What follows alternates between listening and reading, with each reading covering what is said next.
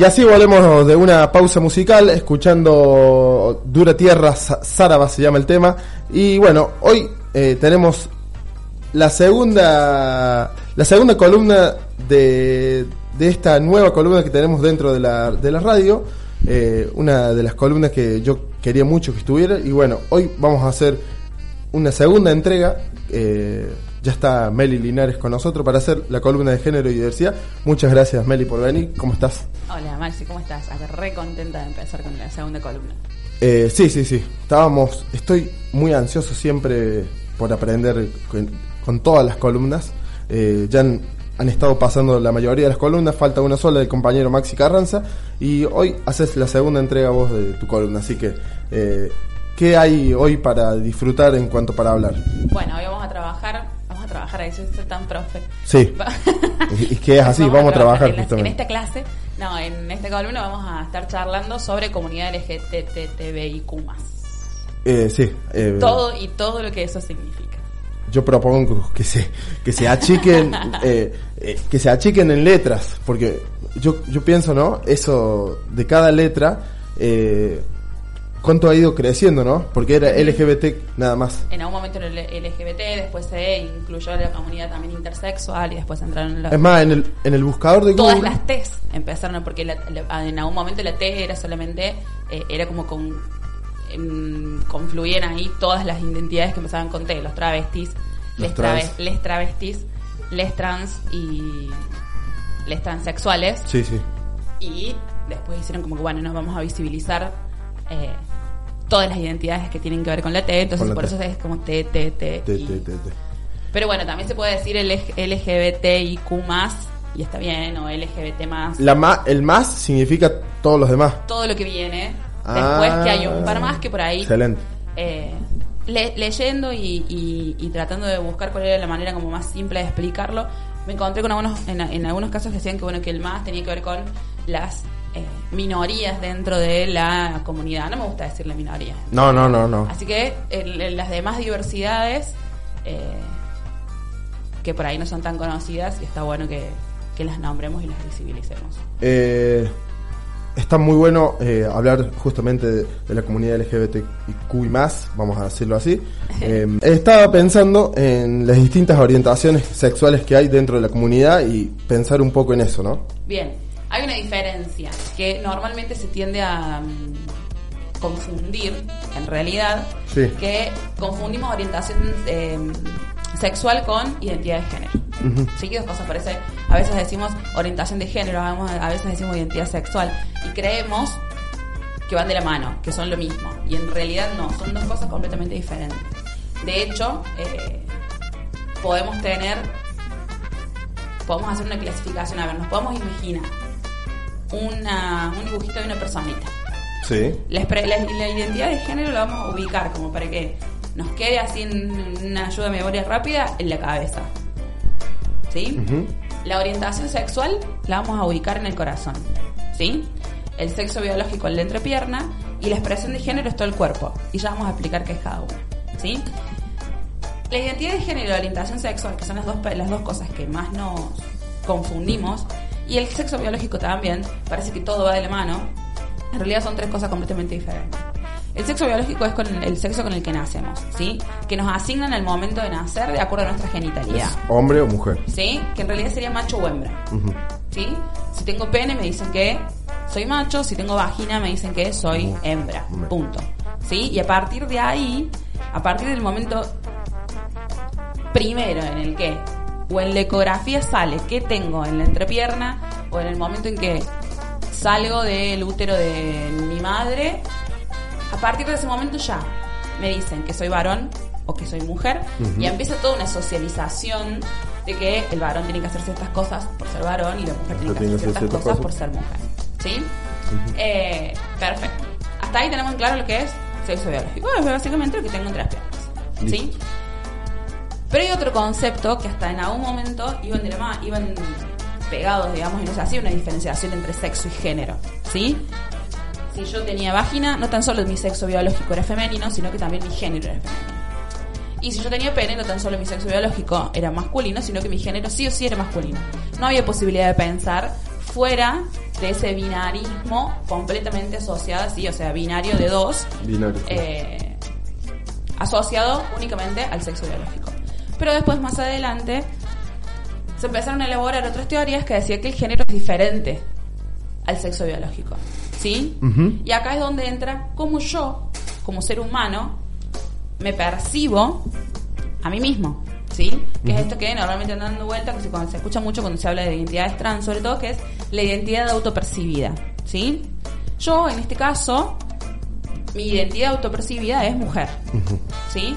Que coincide con mi sexo biológico. Por lo tanto, y acá, si están, no sé, si están ahí del otro lado escuchando, empiezan a hacer un cuadro sinóptico, un mapa conceptual para que no se les vaya de. Sí, sí, sí. Para que no se- no se- Vos no estás hablando y, y yo voy pensando, digo, voy a ir en cualquier momento no- tomando más nota. Como mi sexo biológico y mi percepción de mí misma coinciden, eso se denomina cisgénero. Ujú. Que es con C y S género. ¿Sí? He escuchado la palabra cisgénero De hecho, en, en un lado. Mucha gente sabe lo que significa transgénero o transexual o travesti, pero no sabe lo que significa cisgénero. Es como, ¿qué es cisgénero? No es un término que se utiliza mucho porque lo normal, entre comillas, unas grandes comillas para la sociedad, es que tu sexo biológico coincida con tu género o con tu género coincida con tu sexo biológico. ¿Sí? Es lo normal. Entonces nunca se le puso un nombre a eso. Se le puso un nombre a la disidencia. Pero en realidad, esta normalidad que intentan hacernos creer que lo normal, ¿sí? Es ser cisgénero, es algo más dentro de toda esta diversidad, digamos, ¿sí? Entonces, yo puedo ser cisgénero, pero tengo que tener un nombre, ¿sí? Porque si no parece que somos mujeres, por ejemplo, en el caso de las mujeres, mujeres, y las mujeres trans, las trabas, ¿sí?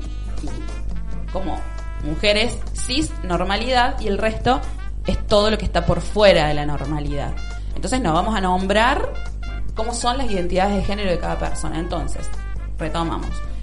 Una persona que se percibe como varón y sexo asignado al nacer fue varón, es una persona cisgénero. Lo mismo pasa si una mujer que se autopercibe mujer y su sexo asignado al nacer fue mujer, perfecto, listo, son cisgénero.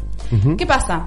Muchas personas, muchísimas personas, no se sienten, eh, no se perciben, ¿sí? no coincide la autopercepción que tienen de su identidad con su sexo biológico. ¿sí? Es decir, que hay personas con pene que sienten, se autoperciben, digo esto de se sienten también es medio raro, se autoperciben, son mujeres con pene. Sí. ¿Sí? Y lo mismo pasa al revés. Personas con vagina que se perciben varones. ¿sí? Son varones. Y esto es algo muy importante, ¿sí? Más a- ahora ya a empezar a romper con el binarismo dentro de un ratito, pero esto es muy importante. Una persona que se percibe, ¿cómo se percibe? O sea, nadie pondría en duda cuando yo digo, yo soy mujer, que soy mujer. ¿sí?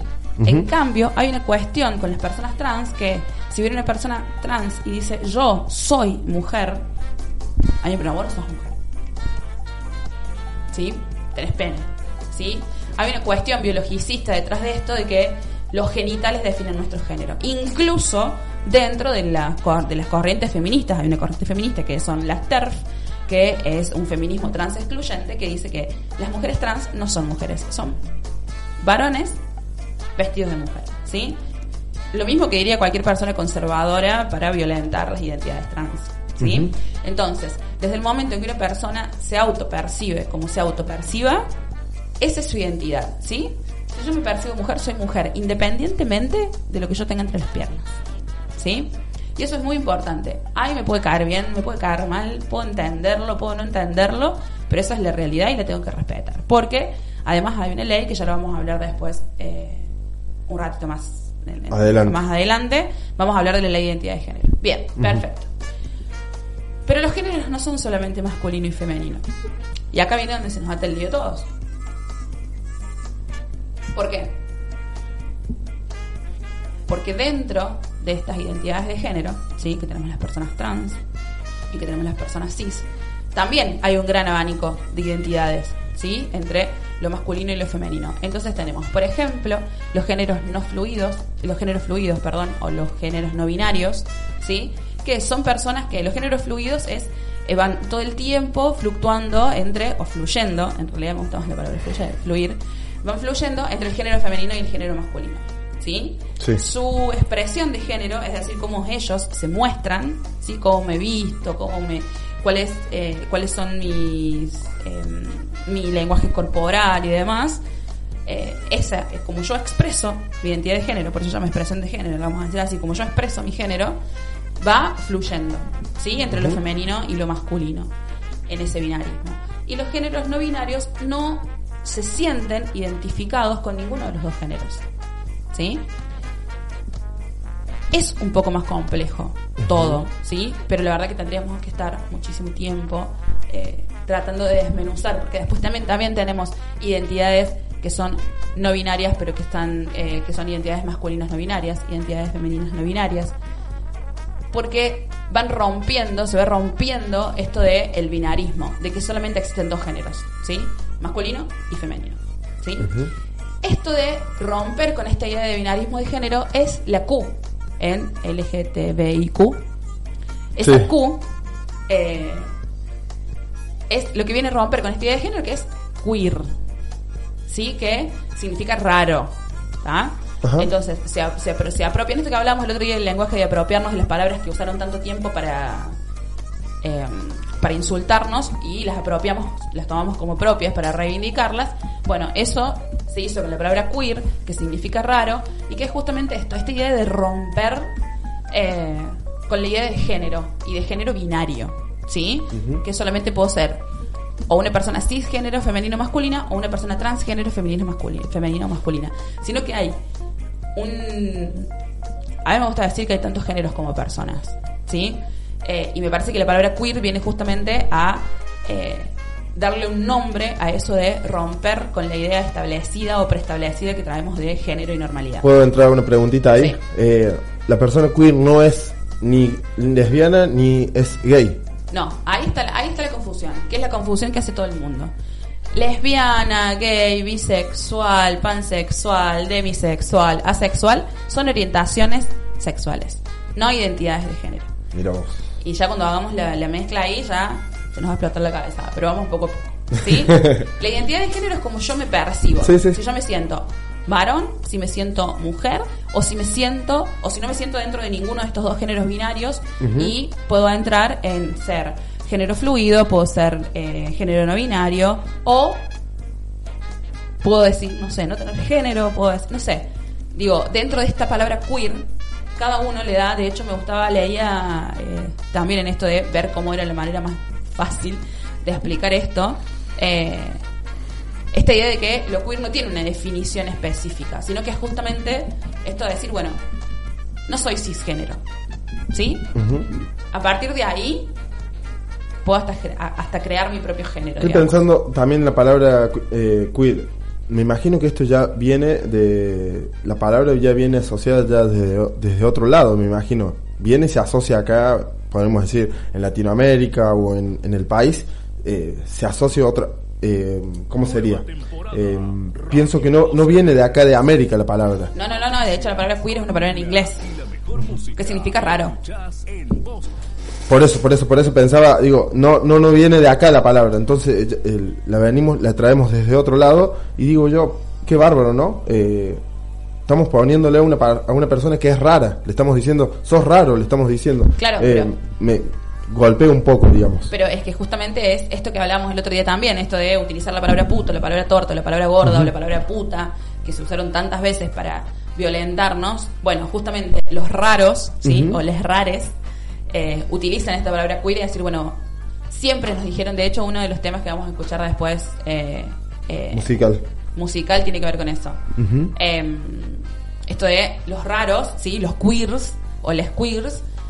bueno, nos apropiamos de esa palabra y decimos, sí, somos raros y hay mucha honra, digamos. ¿Sí? Es como de nuevo esto de, ya no van a utilizar esta, esta palabra para insultarnos porque ahora esta palabra es nuestra. Es un poquito jugar con eso.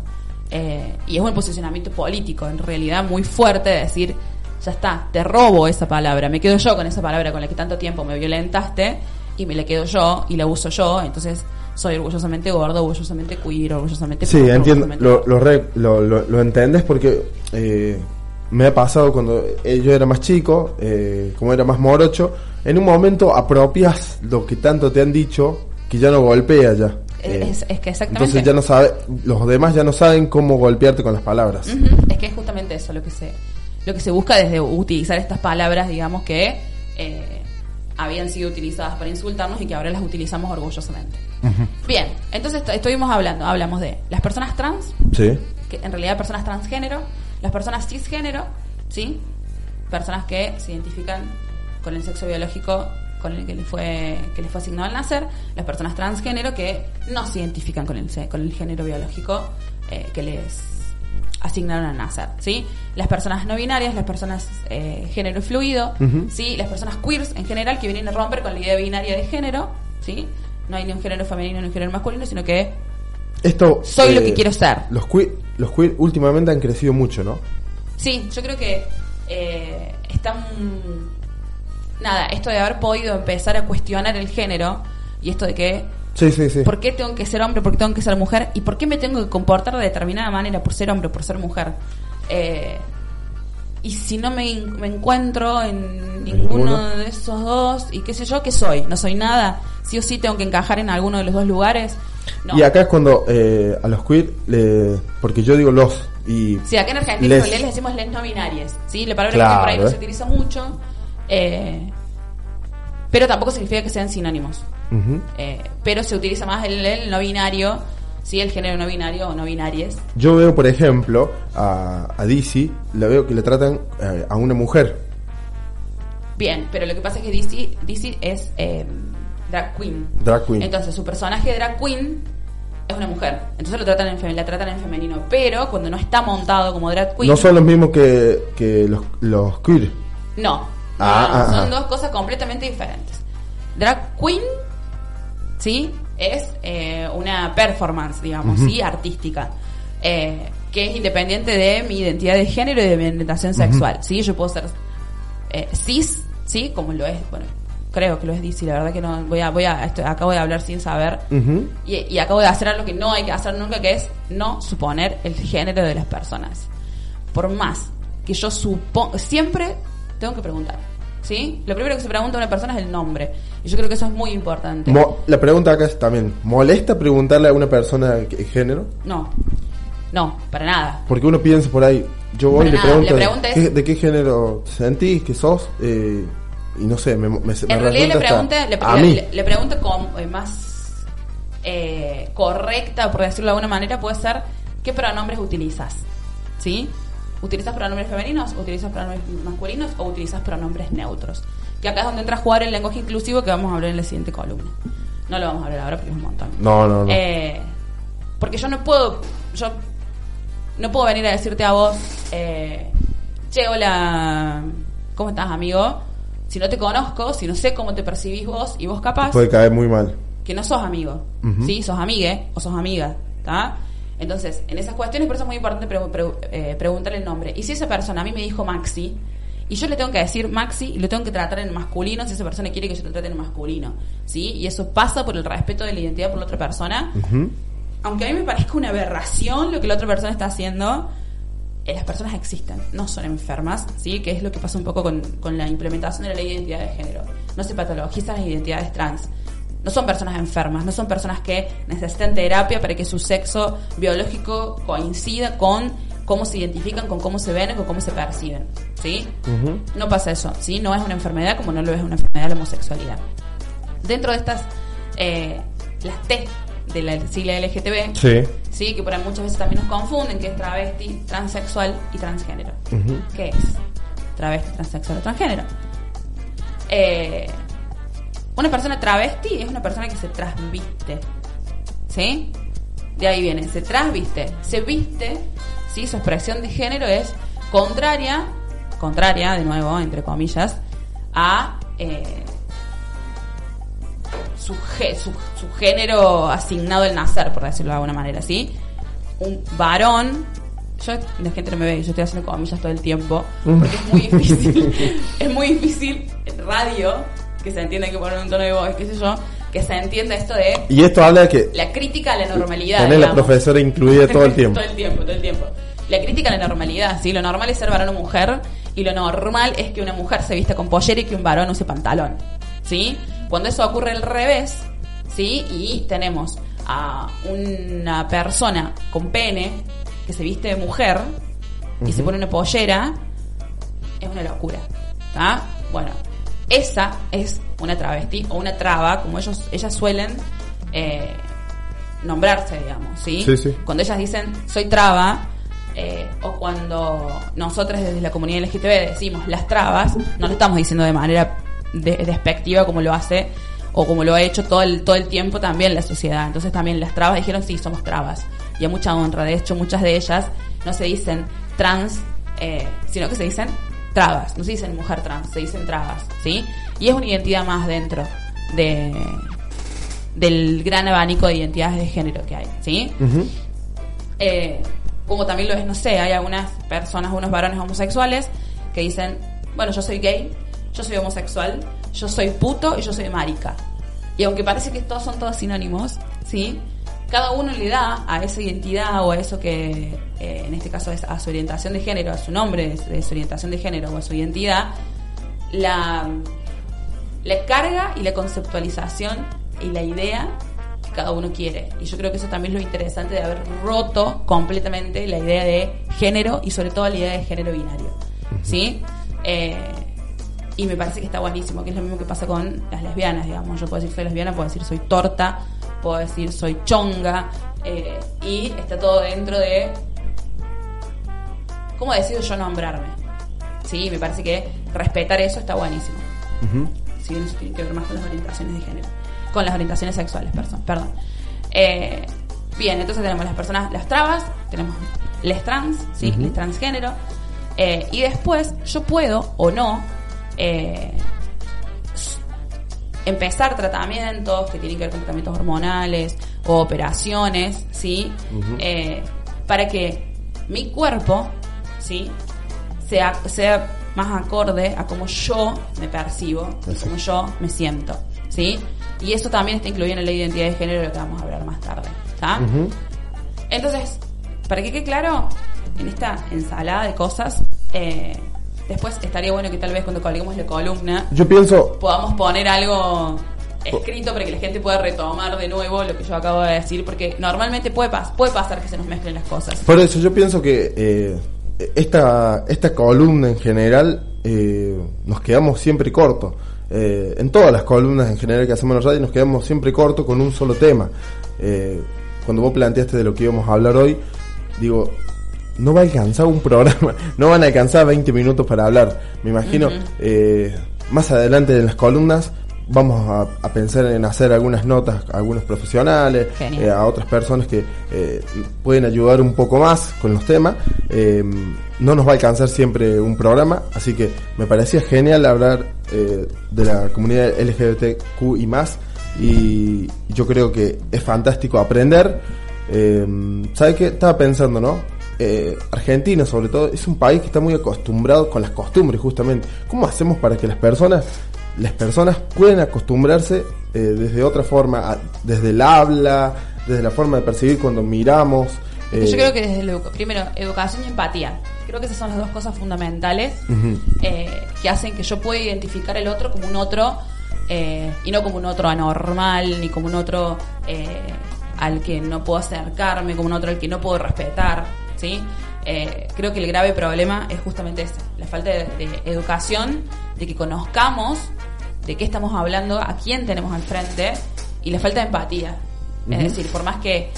eh, no sé, yo no sé si todavía existirá gente, pero creo que debe existir gente todavía que debe considerar que la homosexualidad es una enfermedad. Eh, pero la homosexualidad existe independientemente de lo que vos creas o no creas, y los homosexuales existen y resisten, y les trans y les las trabas, y existen y resisten en este sistema y en esta sociedad que justamente es lo que decís vos. Está tan, es tan conservadora que cualquier cosa que se sale de esta norma o de esto normal, y vuelvo con las comillas, que nos hicieron creer, ¿qué es lo normal? Ser cisgénero, claramente, no ser trans, y ser heterosexual. ¿Sí? Tener una familia monogámica. podemos hablar después de los diferentes tipos de relaciones en la otra columna. Entonces, si yo me salgo de esa norma, estoy sometida o sometido o sometida a una crítica. ¿Sí? No soy lo normal. No soy lo normal. Y es como dice Susie Shock, que es justamente una poeta traga, que dice que otros sean lo normal. Y eso me parece genial. Después de ahí, cada uno, cómo se percibe, cuál es el género del que se sienta. Yo no puedo nunca, jamás cuestionar la identidad de la otra persona. Nunca, jamás. Y creo que también nos pasa esto. tenemos, creemos que tenemos la potestad para opinar sobre el cuerpo del otro, sobre la identidad del otro, con cómo se viste el otro, con cómo vive el otro, porque tenemos estos parámetros de normalidad. Para ser normal hay que hacer esto, esto, esto, esto, y si no lo haces, estás por fuera, sos una normal. Y creo que la idea es romper con eso. Cada uno tiene la posibilidad de ser, raro, sentirse, cada uno tiene la posibilidad de ser raro y que otro sea lo normal, como dice Susi yo. Capaz para, para que queden claros dos conceptos fundamentales, más allá después de las diversas identidades, que la gente también lo puede googlear, digamos. O sea, acá nosotros venimos a hacerlo por ahí. Estas cosas es más rica cuando, cuando hay un ida y vuelta y qué sé yo, si acaba, puede preguntar. Acaba una, una, pregunta interesante. ¿Quiere aprender la gente al respecto? Yo creo que hay gente que quiere aprender, creo que hay gente como vos que quiere aprender. Sí, Y creo que hay gente que solo quiere escuchar para después criticar y decir, ay, mira lo que está diciendo la desubicada esta. ¿Cómo va a haber alguien que no tiene un género? Y también conozco gente que quiere saber, pero no quiere dar el paso más ahí. Es que lo que pasa está, está ahí, viste, el, eh, está entre la parada del colectivo y no quiere avanzar para sí, Sí, sí, es que lo que pasa es que también estas cuestiones de romper todo el tiempo las corrientes feministas, la comunidad LGTB, las nuevas identidades, esto de ir rompiendo con las ideas que ya tenemos previstas, digo, de las ideas de cuáles son los roles que tiene que cumplir cada género, las ideas de género, las ideas de opresión, todas estas cosas nos hacen chocarnos contra la pared de nosotros mismos, digamos. Eh, y entonces por eso también muchas veces pasa que yo, si aprendo, después inevitablemente eh, me voy a ver obligado a respetarlo a eso. Y por ahí capaz que me aburre un poco, no me dan tantas ganas de estar teniendo en cuenta a ver si uso la A, si uso la E, si uso la O, si le digo el travesti en lugar de decir la travesti. Si, digo, requiere un esfuerzo ponerme a, a saber y ponerme a respetar al otro, que muchas veces no estoy dispuesto a hacer. Lleva tiempo respetar al otro. Totalmente, totalmente.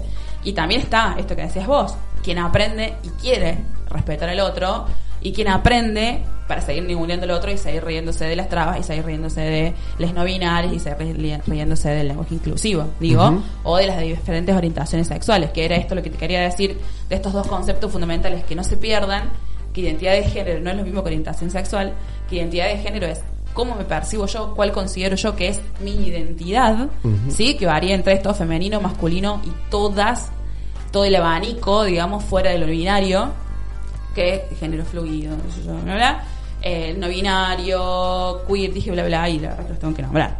Eh, no binario, queer, eh, trans, travesti, transgénero, transexual y demás. Y la orientación sexual es por quién yo me siento atraído. Y ahí está la confusión. La orientación sexual es lesbiana, gay, bisexual, eh, demisexual, pansexual, asexual, ¿sí? Que es pura y exclusivamente a quien yo me siento atraído. Si me siento atraído por las personas del mismo género, si me siento atraído por personas del género opuesto, si me siento atraído por personas de todos los géneros, si no me siento atraído por nadie, ¿sí? tiene que ver con cómo me siento atraído. Y no se habla de sexo, sino de género. Antes se decía, bueno, me atrae el sexo opuesto o me atrae mi mismo sexo. Y acabamos de decir que separamos sexo y género y que se habla de género. Entonces, identidad de género es cómo me percibo, cuál es mi identidad. Orientación sexual es independientemente de mi identidad. Yo puedo ser una persona cis, gay, puedo ser una persona trans, gay, puedo ser una persona no binaria, gay, ¿sí? ahí se dan las infinidades de, las infinitas y maravillosas combinaciones que tiene eh, nuestra sexualidad integral como personas. Y bueno, y acá yo pienso eh, en el tema del vocabulario, eh, de la forma de hablar.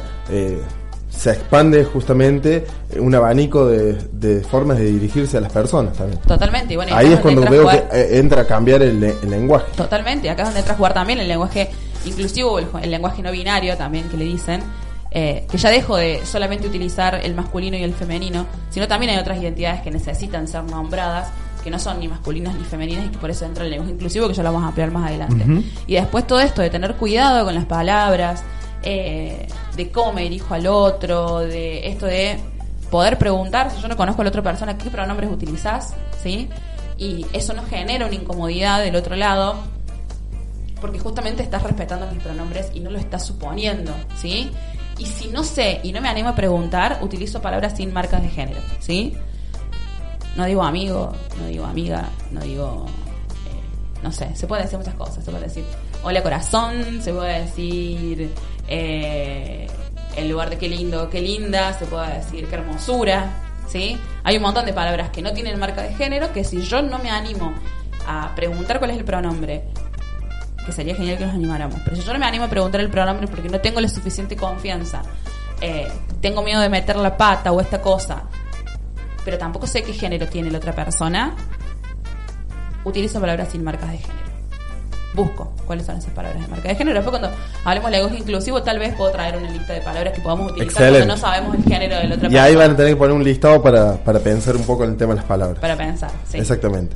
¿Qué te parece si enlazamos un poco las palabras con la música? Me parece perfecto.